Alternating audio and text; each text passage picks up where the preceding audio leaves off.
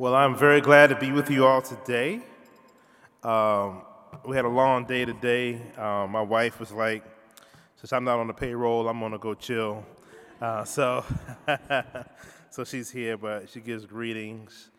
Um, also, just want to real thankful. Um, Kenny uh, Wallace, who just led worship here, um, he and my wife, we all went to college together in Richmond, Virginia. So the likelihood that we would uh, I mean, it was like literally, uh, we were talking through, and Kenny sends me a text and says, "Hey, so what are you um, uh, preaching on uh, in Canada?" And I was like, "What? You're going to be there?" So it was just really, uh, really sweet to be able to do ministry together, and I'm just thankful for the invitation to be here. Now, a common question that we get often is, uh, "What does the word Arrabon mean?" Arrabon, uh, can you say the word Arrabon? All right, and I got to warm you up too. So, all right, let me explain this to you. So, I come from an African American preaching context. So, preaching is not a monologue, it's a dialogue. And so that means that, you know, you give feedback whenever uh, somebody talks, so we go back and forth. And uh, this actually helps the sermons to be a lot shorter. So I just want to encourage you to uh, uh, speak. So say the word Arrabon. All right, and the word Arrabon means a foretaste of things to come. It means like, uh, uh, like in the, in the Greek word in, in, in, the New Testament, that the Holy Spirit was given to the church as an arrabon, as a foretaste of what heaven is like. Now, here's the thing the world doesn't get the Holy Spirit. What the world gets is the church. And so, whether they, uh, uh, um, they it's kind of a try before you buy policy. And so what happens is, is that people get a chance to see you, and you say, hey, do you want to follow Jesus and go to heaven? And they basically say, well, uh, you know, I might, I might not like you or your friends, and so I don't know if I want to go or not. But really, what people ought to do is say, hey, there's something unique that's going on in that church community. And I want to get that because I don't know how to get that out there. And I want to get a foretaste of that, and that's what heaven's going to be like. That's what we're going to have. And in heaven, we see that every tribe, every tongue, every language is uh, coming together. We see there's streets of gold. So the value of money is so uh, uh, plethora, and, and, people have so much, and there are uh, uh, um, so much equity that's going on that there's streets of gold.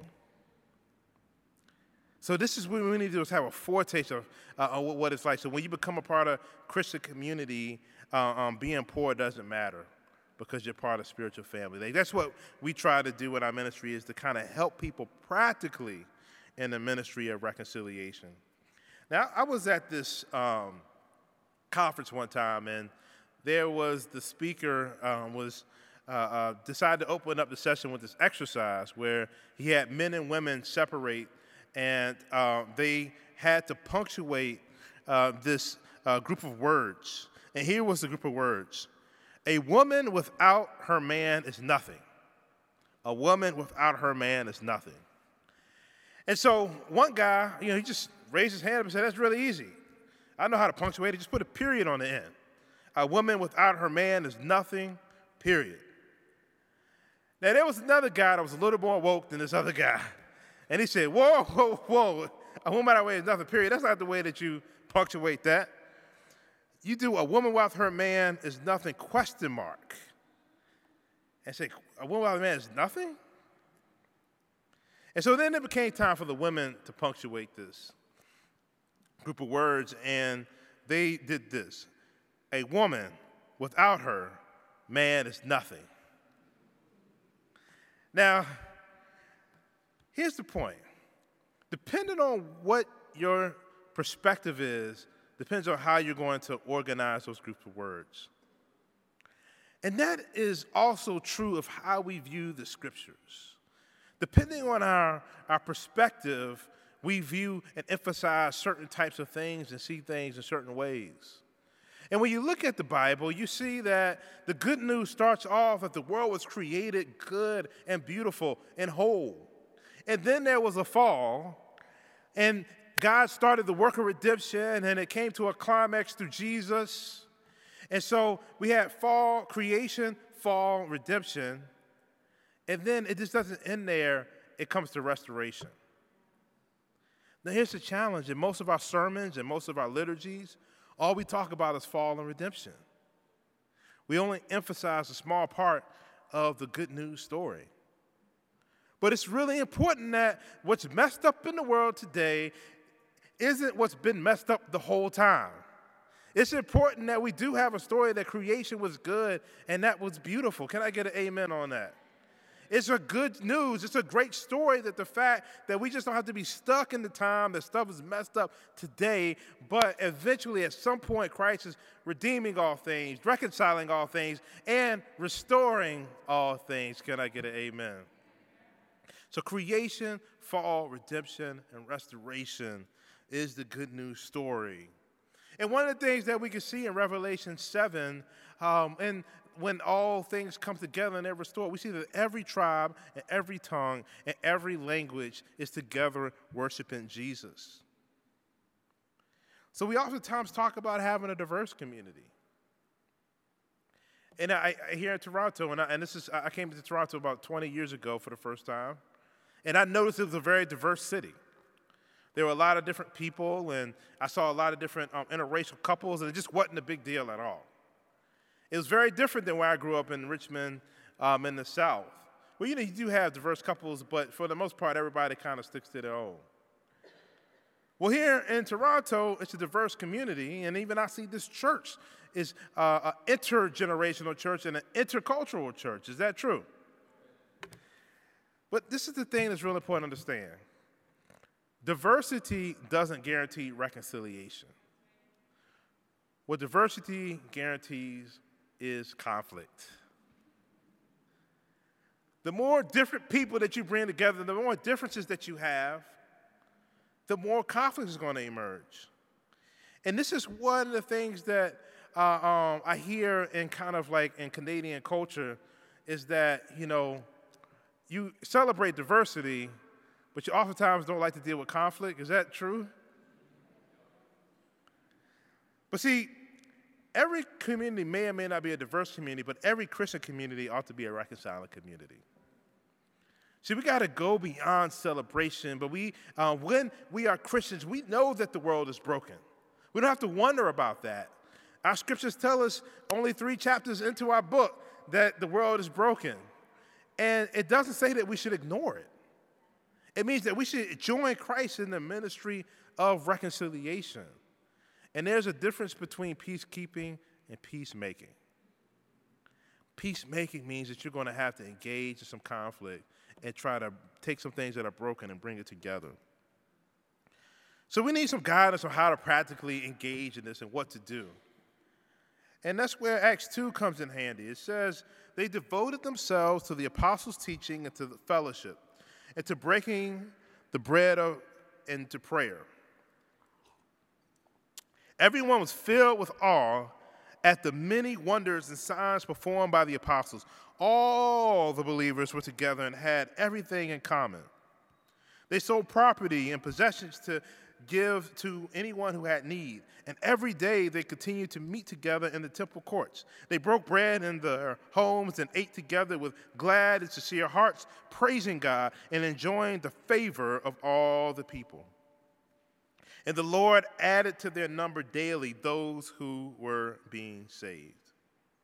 In this text, I uh, um, just basically come upon three things that I would like to share with you today um, that we can get out of this text. That the believers in this community were faithful fanatics, they were fearless freedom fighters, and they were focused family members. Can you repeat that with me? They were faithful fanatics, they were fearless freedom fighters, and they were focused family members.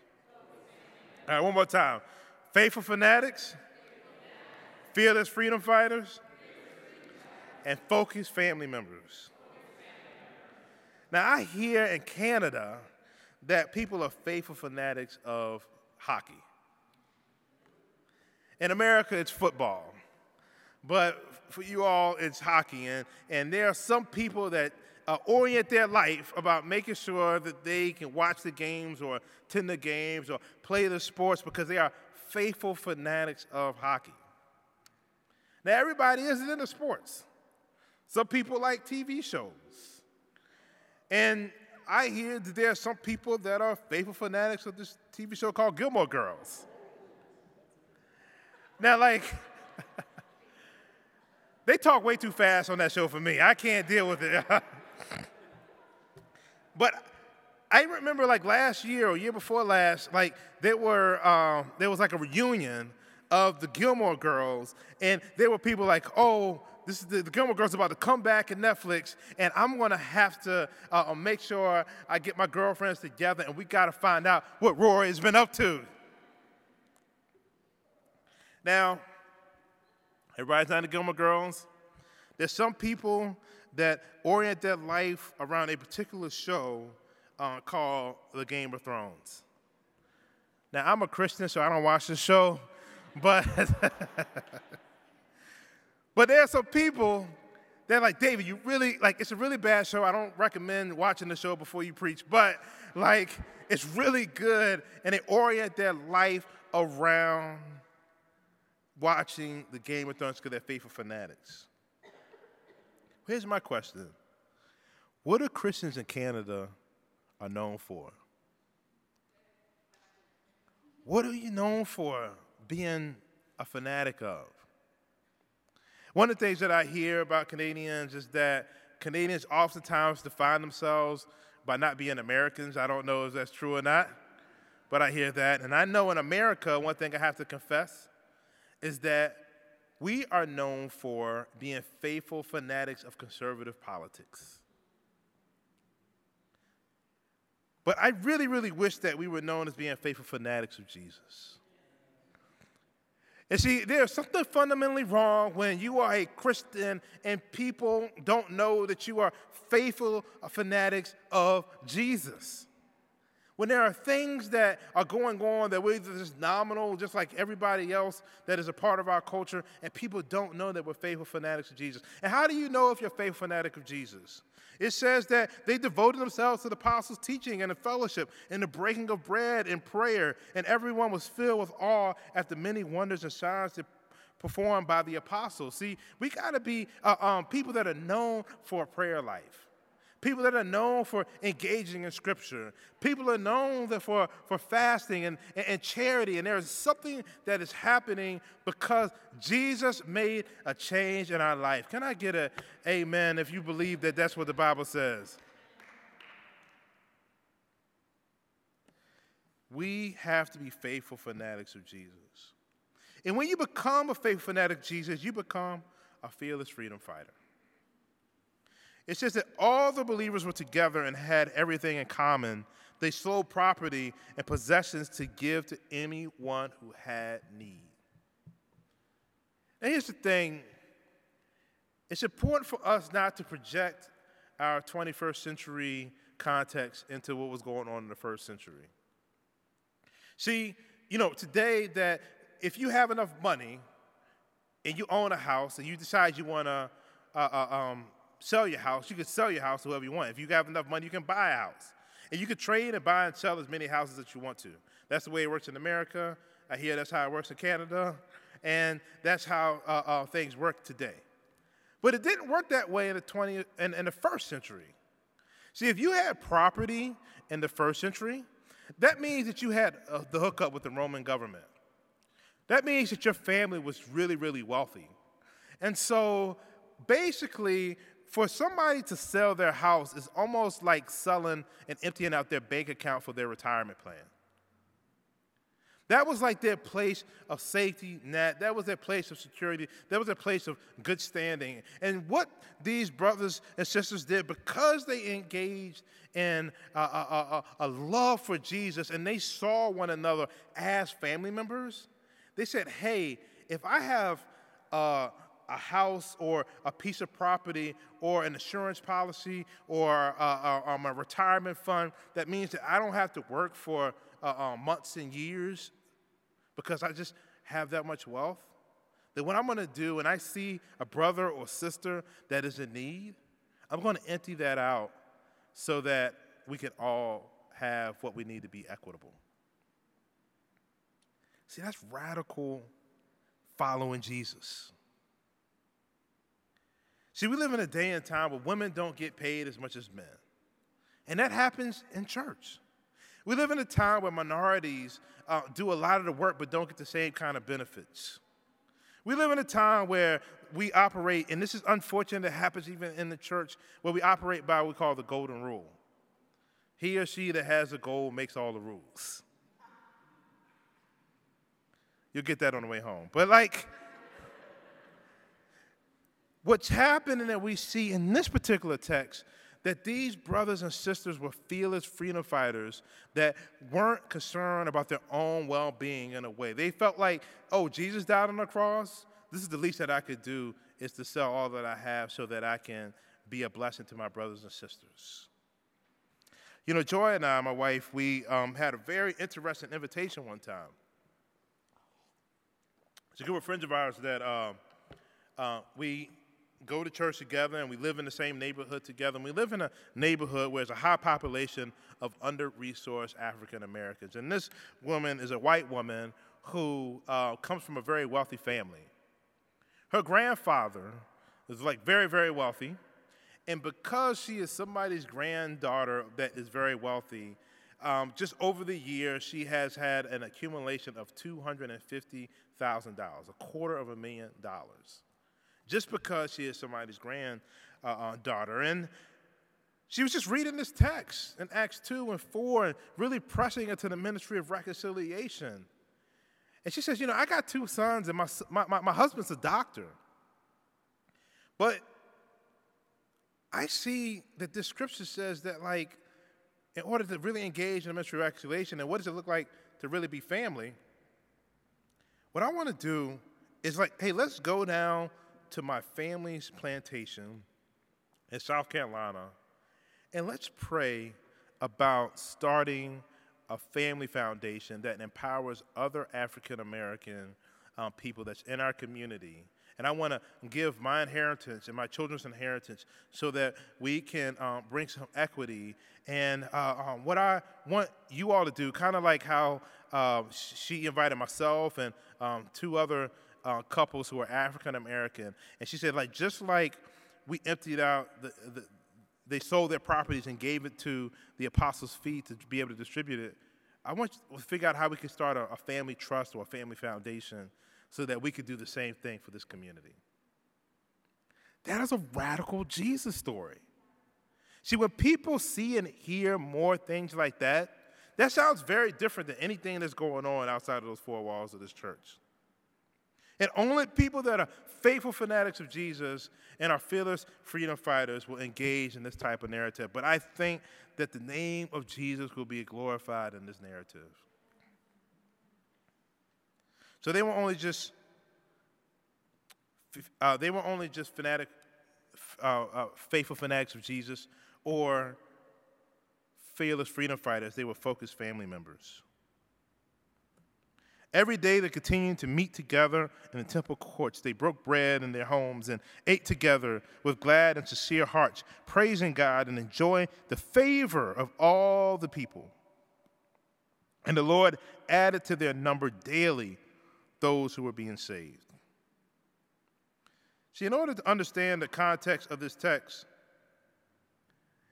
it's important for you to understand what Pentecost is all about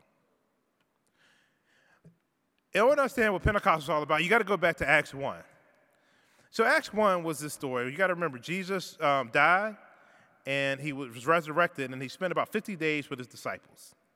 Now, Jesus came into a context where he was under the oppression of the Roman government, and he was with a people group called the Jewish people who were under the oppression of the Roman government.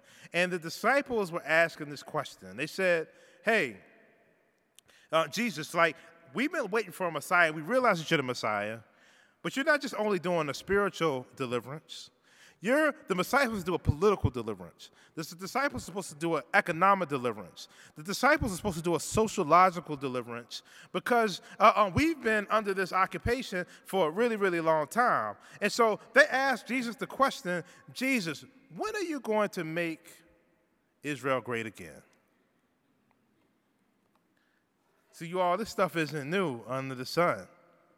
We always are people that want to find out uh, um, how can we put our own nation's interests in mind or our own people's interests in mind and, and just forget about everybody else.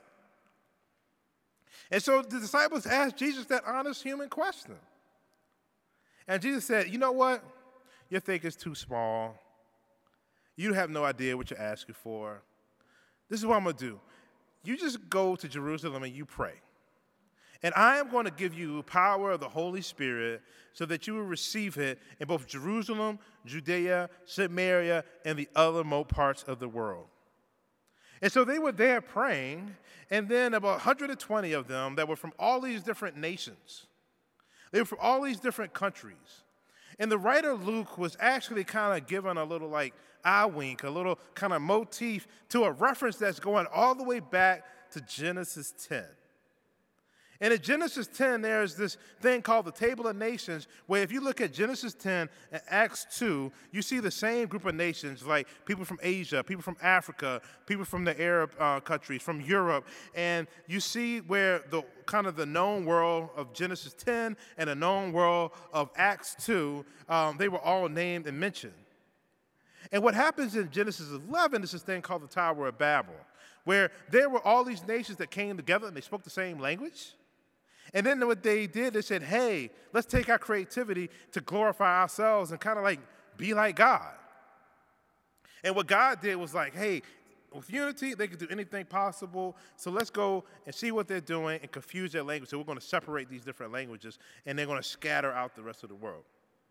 So then, what God did in Acts 2 was He gathered the rest of the world together from every different tribe and language. And what He uh, did was He gave them the miracle of being able to speak their own language and yet understand one another. See, brothers and sisters, what you got to understand with the miracle of Pentecost isn't the fact that we can speak in tongues or that gifts are for today, but it's the fact that you can have unity and diversity instead of unity through assimilation. That means that people don't have to assimilate within a dominant culture in order to be heard when they're part of the Christian community. It means that women don't have to act like men in order to be heard. I thought I would at least got some amens from some women, but maybe I could get a couple of woke guys to say amen. Uh, it means that minorities don't have to assimilate within a dominant culture. It means that poor people uh, aren't ignored because they're poor. And rich people aren't listened to because they can give a bigger donation.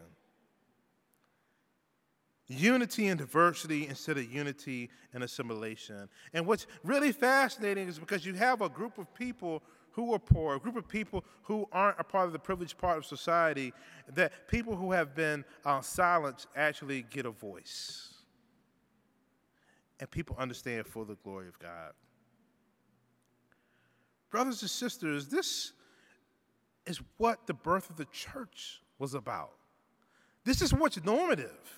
To have the different nations and to have unity and diversity, to have people of different socioeconomic backgrounds to have unity and diversity, to have men and women in the same space and yet they can have unity and diversity, and the glory of God can be manifested tangibly in a way that isn't done outside the four walls of the church.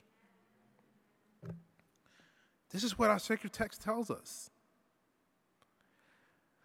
I know this day and time, we live in a time where there's a lot of nationalism going on. America does a lot of things really big and really fast, and, and it's ridiculous right now. I got to be honest about that.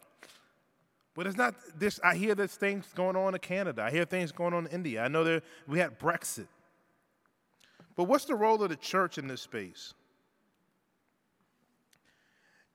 Sometimes you can get a little discouraged.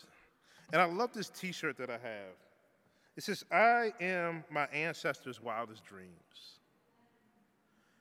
This shirt right here is a shirt of faith. I um, had the great honor one time of um, being a person that gave words at a dedication of a slave cemetery. And I was, it was just such a profound time because it was an unmarked slave cemetery, and a friend of mine um, found out that um, it was overgrown and people tried to act like there wasn't slavery in that county. And so what he did was he, you know, had some archaeologists look to figure this out. They realized there was a slave cemetery, and what he did was give people a proper burial. And I remember kind of being at a podium like this on the outside, and behind me was uh, uh, some brothers and sisters that were in the grave. And a lot of these folks came to faith in a time where they were introduced to Jesus through their slave masters. The same person that gave them the N word was the same person that gave them Jesus. And somehow they miraculously, uh, uh, instead of getting that oppressive Jesus, they got the, the, the, the sacrificial servant Jesus. And they got, instead of getting that one that was a master's Jesus, somehow they got the Jesus that was unfairly executed and that was oppressed, similar to them. And these brothers and sisters had faith. And they would sometimes, at the end of a long working day, they would uh, uh, get a kettle and they would pray into the kettle so that they uh, could not be heard from the masters because if they were gathering together worshiping Jesus, they would get persecuted. They would get lashes for freely worshiping Jesus. And while I was standing on this podium, I was reminded of myself that I get a chance to make a living through ideas. I get a chance to fly on planes and go to speaking places like Toronto or LA or Chicago or wherever the case may be. I was one time holding my grandmother's hands, and she grew up in an era where men had rough hands, and she said, Baby, you never did any hard labor in your life, have you? I was reminded of myself that how much of my faith is so conditional and how these brothers and sisters' faith was unconditional, not for only their generation, but for the generations to come. So when we see these things in scriptures, we have to be people that have faith, not even just for what our lifetime is, but for the generations to come. So that Jesus can be manifested, and not only within our generation, and, but also for the generations to come. I am my ancestors' wildest dreams because somebody had faith.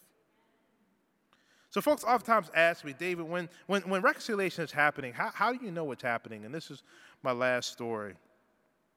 Um, I had a friend of mine around the same time that Kenny and I and Joy were at VCU as freshmen, uh, first year, second year students. I had a friend of mine named Chris Lee, who was an African American young man from um, Virginia, and he was an artist. He loved Jesus, and we both were doing church in the urban inner city uh, context. So we had a lot of common. We used to hang out together. Now, school wasn't working out too well for Chris, and so Chris decided to go into the military. And while he was in the military, he met this beautiful woman by the name of Kim Lee. Well, Kim. And Kim um, was a Korean immigrant, came when she was about 10 years old to the United States. And uh, um, they did one of those like fall in love really quickly, and within three to six months, they decided to get married. And so Kim uh, decided to write a letter back to her family. Said, "Hey, I met this really great guy. His name is Chris Lee, and we are in love. We're going to get married." And they were so happy. He was like, he was going to marry a Lee. And said, "Oh, he's going to marry a Lee. Can you send us a picture?" So they sent him a picture, and they're like, "He's no Lee. He's no Lee." And you find out that they actually have two different definitions of what Lee is. You find out that they got to figure out, like, oh, you know, I was thinking this, but you were thinking that. And really, in that, there's no like moral right or wrong in that particular context. And there wasn't even a particular uh, emotional attachment to this.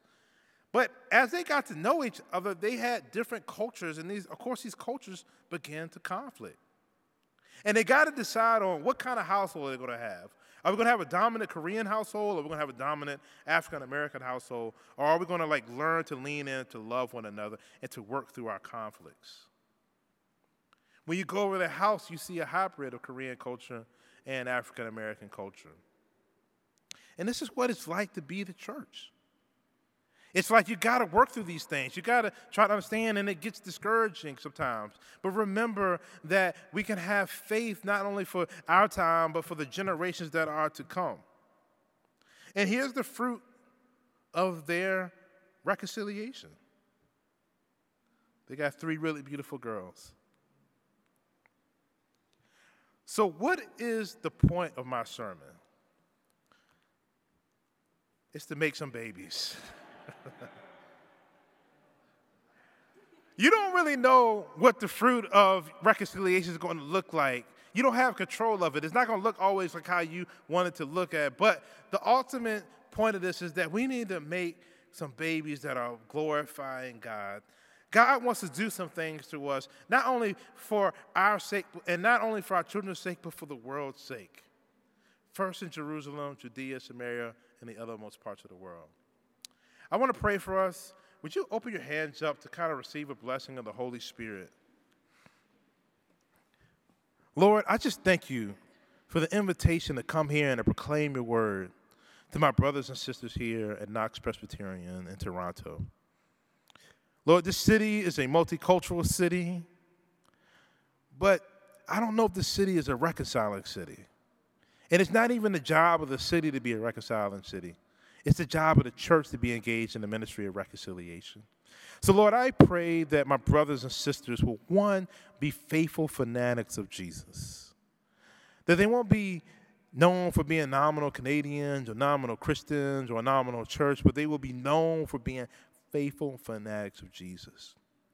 I pray that you would make them fearless freedom fighters, people who aren't just only concerned about the preservation of their own stuff, but radically showing hospitality to their spiritual family, particularly those who are weak and vulnerable. And thirdly, Lord, I pray that they will be focused family members that will engage in the miracle of Pentecost, where they know how to do unity and diversity instead of unity through assimilation. I pray for fruitfulness in this church. This is a very uh, uh, uh, old church, and um, churches go through ups and downs and different life cycles. And I do pray for a revival, Lord. I pray that people would really, really fall in love with Jesus and out of that fall in love with one another and they would love their neighbor as themselves. Help them to break through some of the cultural challenges of uh, being uh uh, uh, uh, not really dealing with conflict straight on, but they would really engage on the ministry of reconciliation. We thank you for this time. Be with us in the rest of the service. We thank you in Jesus' name. Amen.